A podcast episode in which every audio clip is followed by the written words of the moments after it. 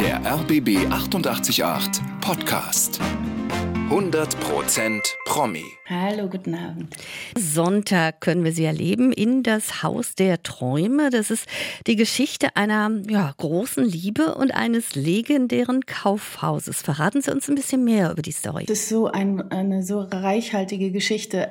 Im Zentrum steht ein kleiner Teil der sehr bewegenden Geschichte des heutigen Soho-Hauses. Die meisten Berliner werden das kennen. Mhm. Ähm, das ist Ende der 20er eröffnet worden als Kaufhaus und zwar als erstes Kreditkaufhaus. Das heißt, die Menschen konnten auf Raten kaufen, auf Kredit kaufen, waren auch an, durften innerhalb einer Woche das Gekaufte wieder zurückbringen. Also das war ja eine ziemliche Sensation. Und unsere Serie erzählt einen Teil der Geschichte dieses Hauses. Es ist eine Familiengeschichte. Es ist, wie Sie gesagt haben, eine Liebesgeschichte, wobei ich fast sagen würde, es sind sehr viele Liebesgeschichten. mal mehr, mal weniger glücklich. Und die Geschichte geht tatsächlich ja über mehrere Jahrzehnte. Die eigentliche Geschichte geht über mehrere, also sagen wir die eigentliche Geschichte, die, die Serie basiert auf einem Roman, der Torstraße 1 mhm. heißt. Und da wird das ein bisschen anders erzählt mit Rückblicken. Das heißt, es geht tatsächlich ähm, sehr weit mehr ins Heute. Wir erzählen in den ersten beiden, sagen wir, Blöcken, obwohl es eine ist eigentlich eine durchgehende Geschichte, erzählen wir die Zeit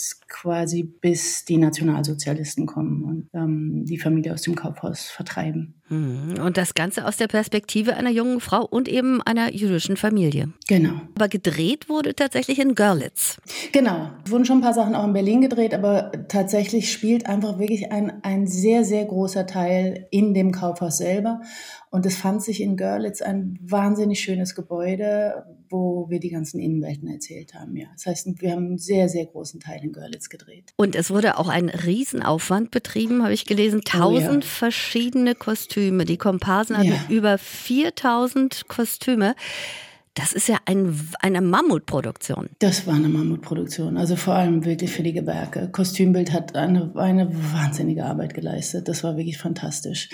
Wir haben ganz tolle Mischungen gefunden, finde ich, aus wirklich historischen Kostümen, aber mit heutigen Stoffen der, ich habe mir leider nicht gemerkt, wie viel. Ich weiß nur, dass einmal der, der unser wunderbarer Kostümbildner erzählt hat, dass er nach Antwerpen gefahren ist mit dem Auto und Unmengen an Stoff, und zwar wirklich meterlang Stoffbahn mit nach Berlin gekatert. Ja, die haben wirklich, die haben wirklich geschafft, wie die Wahnsinnigen. Ganz, ganz toll. Und Guido Maria Kretschmer hat auch ein Kleid entworfen, habe ich gesehen. Der hat ein Kleid entworfen, das stimmt. Das spielt, ja, das spielt eine nicht kleine Rolle, ja, mhm. das stimmt. Und Sie selbst spielen die Rolle der Alice Grünberg. Ähm, was ist das tatsächlich für eine Rolle und was ist die für ein Typ? Was ist die für ein Typ? Als ich das gelesen habe, das Drehbuch oder die Teile, die damals irgendwie äh, schon zu lesen da waren, mochte ich, dass das eine dreidimensionale Figur ist. Also sie ist nicht so ganz leicht sofort zu schnappen und einzuschätzen. Also sie ist die Frau, Alexander Scher spielt meinen Ehemann, das ist derjenige, der diese Wahnsinnsidee hat, das Kaufhaus zu eröffnen und gegen große Widerstände das dann auch äh, hinbekommt. Sie kommt selber aus einer, aus einer Pelzhändlerfamilie und hat den, das Pelzgeschäft ihrer Familie, ihrer Eltern durch den Krieg durchgebracht. Die haben eine ziemlich bewegte Familiengeschichte. Ich versuche nicht zu viel vorzugreifen. Es gibt den Verlust eines Kindes, eines Kleinen, was, glaube ich, sehr viel ausmacht.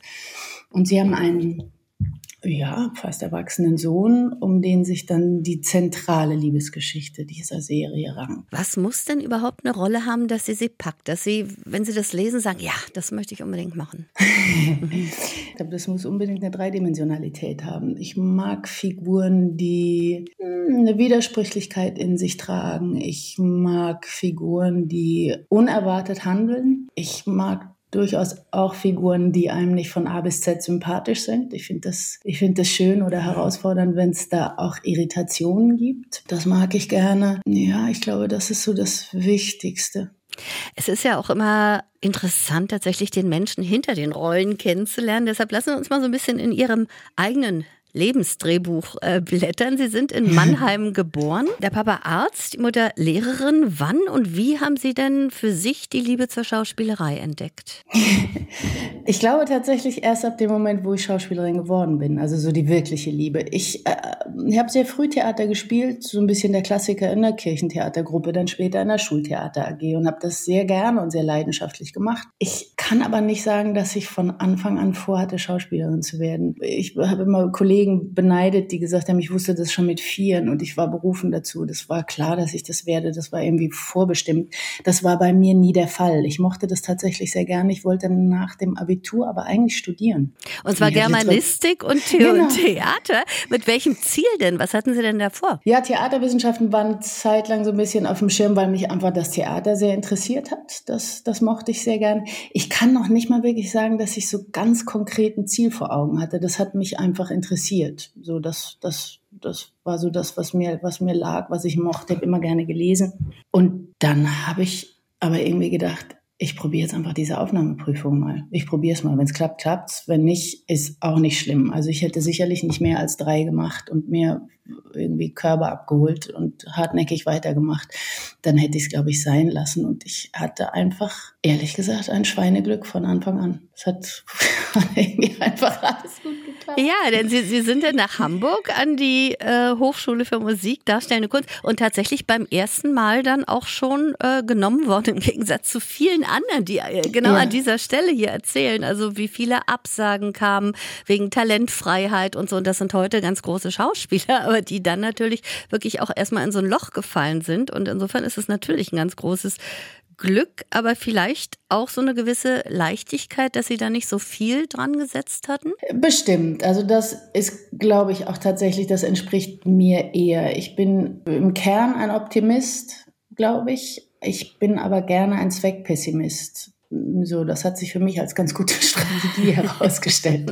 So, also es hält einen vor Enttäuschungen ab, es hängt irgendwie die Erwartungen nicht allzu hoch. Das hat sicherlich auch damit zu tun, also das ganz bestimmt. Und was Sie beschreiben gerade, hat natürlich, das ist ein bisschen das Mysterium dieses Berufs. Also der ist so oder man ist so abhängig von der subjektiven Bewertung anderer und das fängt mit der Aufnahmeprüfung an. Deshalb sage ich und das gar nicht kokett, dass das tatsächlich sehr viel mit Glück zu tun hat. Da bist du einfach im richtigen Moment an der richtigen Stelle, erwischt irgendwie einen guten Ton oder da sitzen zwei Prüfer oder Prüferinnen, die was damit anfangen können oder gute Laune haben und dann klappt das so. Also das ist ja, da ist äh, zumindest an an so ein paar Schaltstellen, glaube ich, gehört wirklich auch Glück dazu. Wie haben denn Ihre Eltern da darauf reagiert, als Sie gesagt haben, ich werde jetzt übrigens Schauspielerin? Ach, die waren tiefenentspannt. Die waren, die waren äh, immer tiefenentspannt. Ich, ich, ich kann gar nicht sagen, ich glaube, das kriege ich als Mutter nicht so hin, wie meine Eltern das geschafft haben. Die hatten immer irgendwie ein großes Vertrauen in mich und darin, dass ich meinen Weg gehe. Die haben das extrem gelassen begleitet. Meine Mutter hat nur, erzähle ich immer, die hat gesagt, werd bloß nicht Lehrerin, obwohl ja. sie eine ganz tolle Lehrerin war und ihren Beruf auch sehr gerne gemacht hat. Mein Vater genauso, leidenschaftlicher Arzt und ein ganz toller Arzt, aber hat immer gesagt, es ist mir wurscht, was du machst, dann fährt kein Arzt. Und dann ja, habe ich das gemacht und habe mich natürlich selber gefreut, aber war so auch so ein bisschen, ups, okay, jetzt äh, geht das in die Richtung.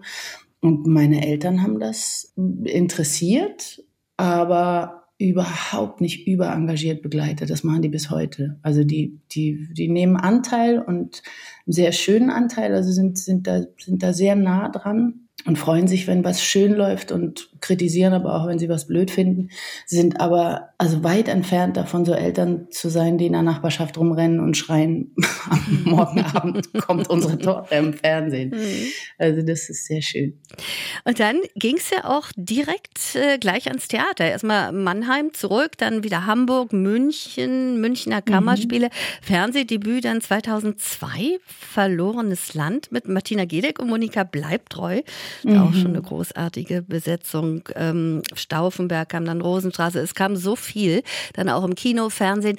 Was würden Sie denn selbst als Ihren beruflichen Durchbruch bezeichnen? Oh, das ist schwierig, weil das eigentlich fast zwei Perspektiven sind. Das eine wäre vielleicht so die innere, also was für mich so die erste wirklich, wirklich herausfordernde Arbeit war oder, oder beglückende Arbeit war. Das ist vielleicht das eine. Und das andere ist dann wiederum so der Blick von außen. Also eine sehr, sehr kostbare Arbeit von mir, die ziemlich am Anfang stand, ist sicherlich die Arbeit mit Dominik Graf gewesen und der Polizeiruf der Scharlachrote Engel. Mhm. Das war, das war sehr herausfordernd und sehr glückvoll. Also das, das war sicherlich so, naja, mein innerer Durchbruch kann ich jetzt nicht sagen, aber, aber das ist so für mich wirklich ein großer, großer Meilenstein gewesen in meiner, in meinem Weg dann später. Und wie das von außen betrachtet, kann ich ganz schwer sagen. Also vielleicht sogar auch das. Das war relativ preisüberhäuft, der Film, und hat natürlich eine sehr große Aufmerksamkeit gehabt ich weiß es nicht, ich würde sagen, vielleicht ging es damit los, wobei ich ja viele, viele Jahre davor auch schon Theater gespielt habe. Ja, eben. Ja. So, also es gab ja, gab ja die ganzen ersten Jahre immer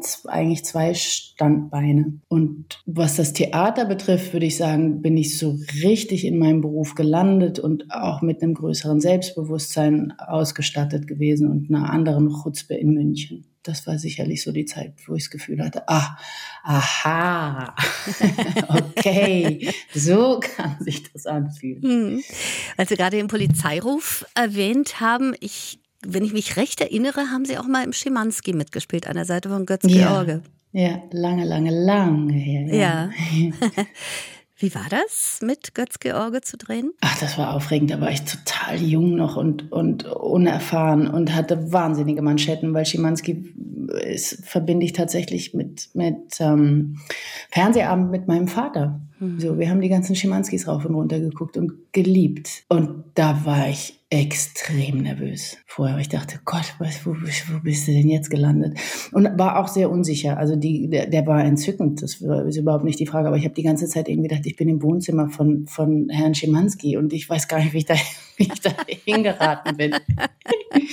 so. So, und Tatort ist jetzt natürlich dann auch die Brücke 2011, wurden Sie ja selbst Tatortermittlerin mit Joachim Kohl ja. zusammen für den Hessischen Rundfunk. Als dieses Angebot kam, haben Sie das dann zunächst so für sich auch als Sechser im Lotto empfunden? Sechser im Lotto würde bedeuten, dass ich das, dass ich den Tatort so als Crème de la Crème oder als Ritterschlag verstanden hätte. Und ich glaube, so war das bei mir nicht angesiedelt. Aber mich hat das wahnsinnig gefreut. Also das kann ich nicht. Das war, das war ein sehr schönes Angebot. Trotzdem ein Sekündchen überlegt, weil das eine große Bedeutung natürlich hat, wenn man sich so einer Reihe, vor allem einer so prominenten und, und ähm, geschätzten Reihe verschreibt aber habe dann ganz schnell gedacht, dass das wirklich eine, eine große Spielwiese sein könnte und, und eine Möglichkeit ist, ja, sich mal in einer anderen Ecke auszuprobieren oder eine andere Seite zu zeigen, die vielleicht vorher gar nicht so gesehen wurde oder geschätzt wurde oder für die man keinen Raum bekommen hatte und bin da mit großer, großer Freude und Elan reingesprungen. Und dennoch haben Sie aber im Gegensatz zu vielen Kollegen, die das ja jahrzehntelang dann äh, bekleiden, dieses Amt, haben Sie selber nach fünf Folgen aufhören wollen. Ja, aber ich glaube, auch das ist wieder so ein bisschen mein, mein Wesen. Ich bin auch, ich werde schon von meinen Freunden immer ausgedacht, weil ich eigentlich auf Partys und bei lustigen Abenden tendenziell diejenige bin, die immer einen Tacken zu früh geht. So, ich gehe eigentlich immer dann, wenn es gerade noch lustig ist. Ich so, auch. Also ich bin, ich bin überhaupt, dann verstehen Sie das ja. ja. Ich bin überhaupt nicht diejenige, die dann bis zum Schluss noch vorm vollen Aschenbecher und äh, müden Augen in der Küche sitzt und dann am Küchentisch einschläft. Ich gehe dann.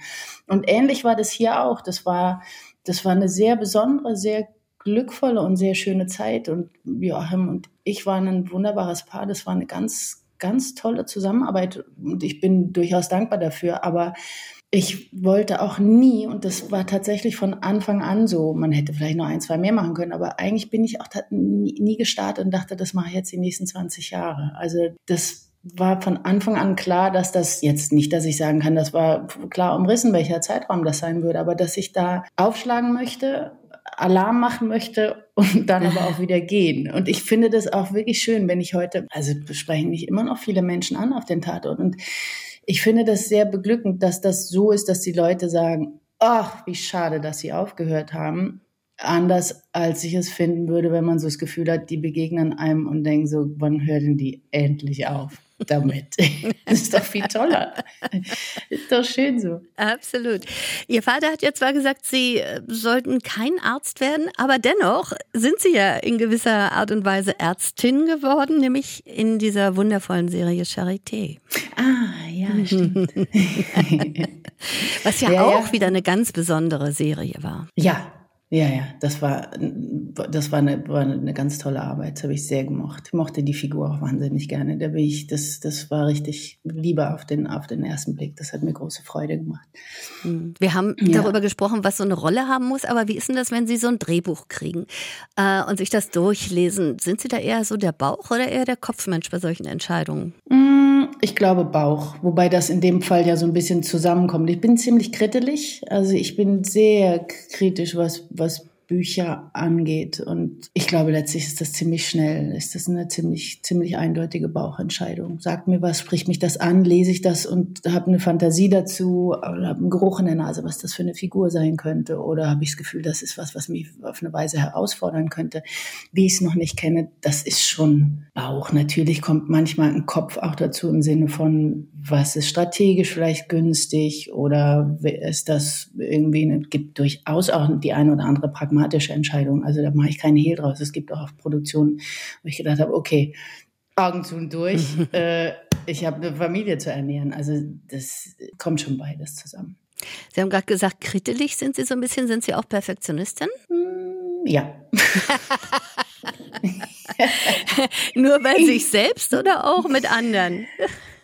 Hm, ja, ich glaube, ich bin ein bisschen nachsichtiger bei anderen als bei mir. Also es ist jetzt, ich habe inzwischen Übung da drin. Ich bin auch inzwischen wirklich in der Lage, mir das anzuschauen, was ich gemacht habe. Ich, ich kann aber, ich habe zum Beispiel nach wie vor wahnsinnige Mühe, mich selber zu hören. Also wenn ich Hörbücher mache, was eigentlich so inzwischen wirklich mit mein Liebstes ist, dann lese ich die in Vorbereitung nie laut, lese das immer leise und wenn ich die fertiggestellt habe und dann die CD mir vor der Nase liegt, ich kann das nicht anhören. Das kann ich nicht ertragen. Mich anzugucken kann ich inzwischen besser, da sind die Augen immer noch so ein bisschen zusammengekniffen, dann siehst du, oh Gott, es ist hier wieder die Marotte und das hättest du anders machen sollen und oder man ist dann überrascht, weil sich das beim Spielen ganz anders angefühlt hat, als es dann letztlich aussieht. Da bin ich schon kritisch, ja. Mhm. Es gibt ja auch einige Kolleginnen, wie Nina Host zum Beispiel, die hat hier neulich erzählt, dass sie früher so eine Kinopremiere ihres eigenen Films kaum ertragen konnte. Also ja. das zum ersten Mal auf der großen Leinwand zu sehen, noch dazu mit dem Premierenpublikum und sie eigentlich immer in der Mitte schon rausgegangen ist, weil sie es einfach nicht ertragen hat. Ja, das verstehe ich sofort. Das ist ja auch das Schlimmste. Also wenn ich mir Filme anschaue, gucke ich mir die ich muss gerade überlegen, ob es überhaupt jemals eine Ausnahme gab. Ich glaube, ich gucke mir die immer alleine an erstmal und sitze dann da und halt an und gehe kurz raus und trinke Schluck Wasser. Mit Publikum zusammen. Das ist Fegefeuer. Mhm. Ja.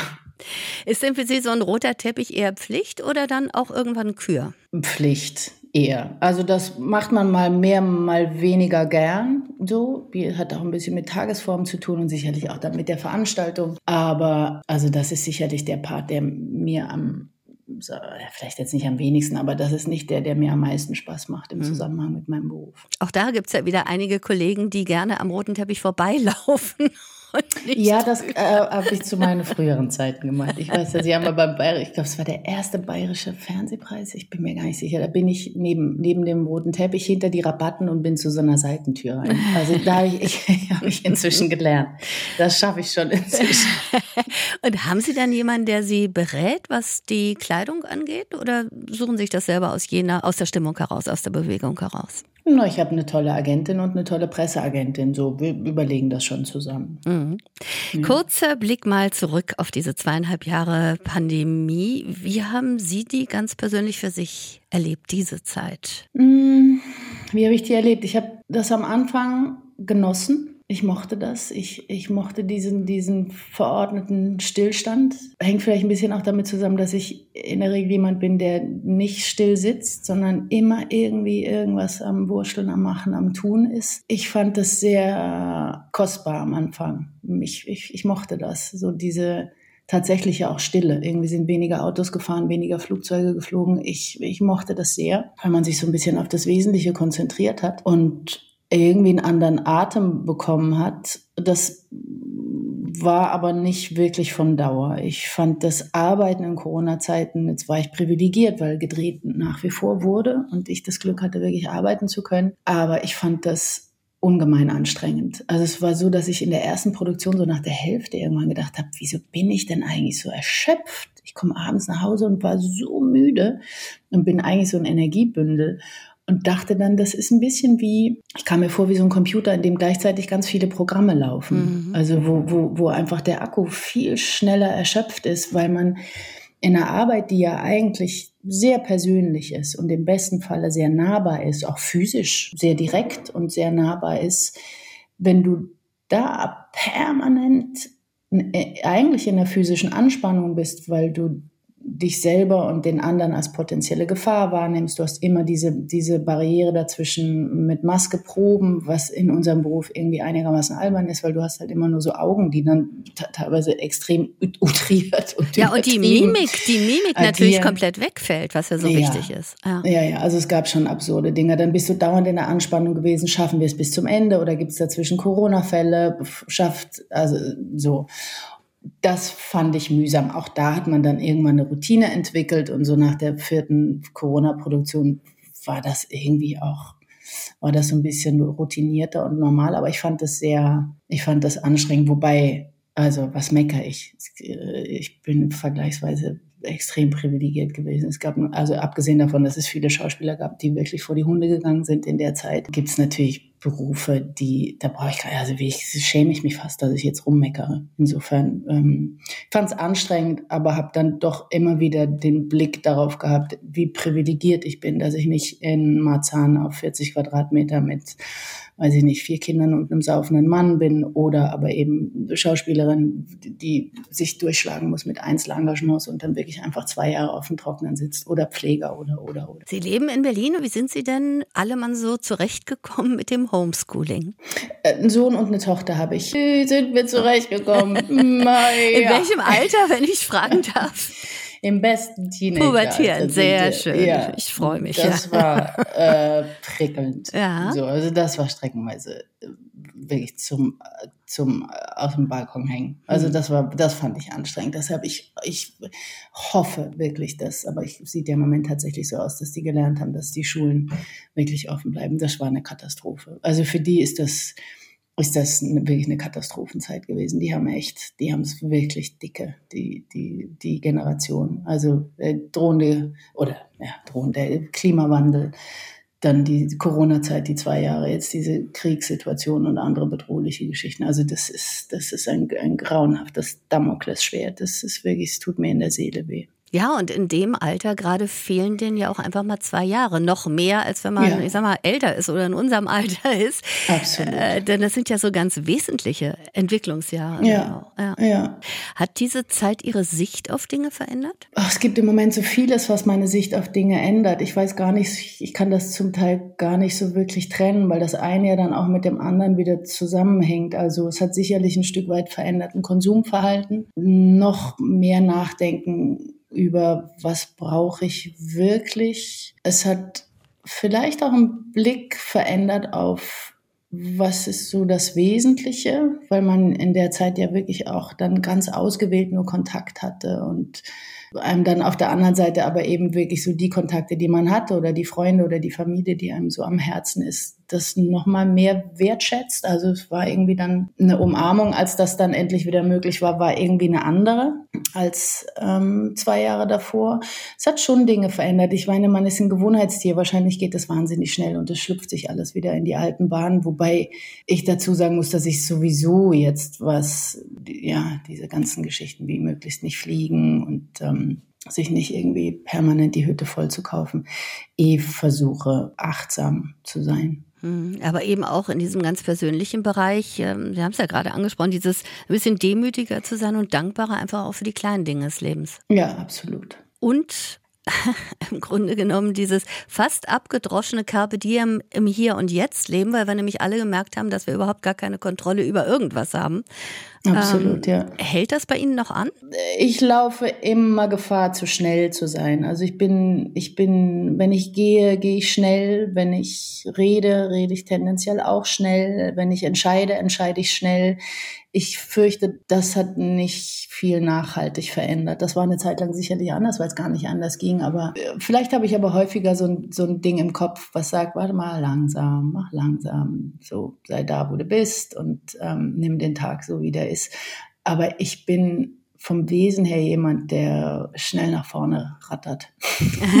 Aus Angst, irgendwas zu verpassen? Nee, Nee, das eigentlich gar nicht. Also ich kann, es ist auch nicht so, dass ich, dass ich so gar nicht die Ruhe habe. Jetzt im Urlaub habe ich endlich mal wieder drei Bücher gelesen. Das liebe ich und das habe ich total genossen. Also es ist jetzt nicht so, dass ich im Sommerurlaub sitze und denke, ich muss jetzt, ich muss jetzt Häuser bauen oder irgendwie äh, das nicht. Das kriege ich schon hin. Das, das kann ich gut. Das heißt, Sie können auch entspannen und genießen. Ja, Absolut, ja. Was macht für Sie so einen perfekten Urlaub aus? Ach, jetzt war wirklich das Perfekte, das Bücherlesen. Ich habe das so vermisst. Ich weiß auch nicht, irgendwie verliert man es dann über die Zeit. Ich habe so viel gelesen früher und habe das über die Jahre irgendwie verloren. Und jetzt bin ich mit, glaube ich, vier Büchern in den Urlaub gefahren, habe drei gelesen. Und das war ein solcher Genuss für mich, das wieder zu erleben, dieses in die Geschichte eintauchen und wirklich ein anderes ja, das ist einmal ein anderes in Geschichten eintauchen, als vor der Glotze zu sitzen. Das, das fand ich toll. Haben Sie einen Buchtipp? Was hat Sie da besonders äh, gepackt oder fasziniert als Buch? Ich mochte eigentlich alle drei, die ich gelesen habe. Das erste, was ich gelesen habe, ist das Buch von Edgar Selge, einem, einem sehr geschätzten Kollegen ja. von mir. Und das ist ein ganz wunderbares Buch. Das hat mich sehr berührt, sehr beschäftigt, sehr berührt. Das ist von so einer schönen, ich weiß nicht, ob man sagen kann, Schlichtheit, weil das hört sich fast negativ an und das meine ich gar nicht. Aber Authentizität es, es hat, vielleicht ja, auch. Ne? Es hat eine so große, pur. Ja klar, es ist ja, ja. seine Geschichte pur. auch, aber es ist, ja. es hat, es ist pur, es ist, es ist sehr schön, sehr schlicht geschrieben. Es ist sehr berührend, aber berührend auf eine Art und Weise, die einen jetzt nicht so wegkatapultiert, dass man gar nicht weiterlesen mag.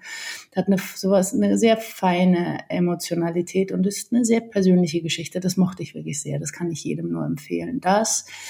Dann habe ich ähm, den, einen Roman gelesen von Nino Haratischvili, die von der hatte ich zuvor schon mal gelesen. Das war quasi das komplette Gegenstück, weil es eine solche überbordende Sprache und, und Emotionalität und einen solchen prallen Reichtum hatte, einen sehr eintauchen ließ in die Figuren. Und dann habe ich noch gelesen Jonathan Franzen, Crossroads. Und alles drei sind Bücher, die ich jedem empfehlen. Kurz der Blick nach vorne. Jetzt erstmal sind Sie zu erleben in das Haus der Träume, haben wir drüber gesprochen. Wie sehen denn jetzt die restlichen Monate, ich hätte fast gesagt bis Weihnachten, das ist ja schon wieder absehbar aus, äh, Dreharbeiten oder sonst irgendwas geplant, was schon spruchreif ist oder wo wir sie auch noch mm, sehen können? Noch nicht wirklich richtig spruchreif und da bin ich ein bisschen abergläubisch, weil es ist in den letzten zwei Jahren so viel runter und rüber und verschoben und hin und her. Das behalte ich lieber für mich, sonst geht was schief. Ich habe ein Hörbuch eingelesen, gerade beim Hessischen Rundfunk, Margaret Atwood. Das hat mir große Freude gemacht. Das, das liebe ich sehr. Das ist jetzt quasi das, was, was gerade eben hinter mir liegt. Nina Kunzendorf, ich danke sehr, dass Sie da waren und äh, freue mich dann schon aufs nächste Mal. Sehr schön, vielen Dank. Vielen lieben Dank.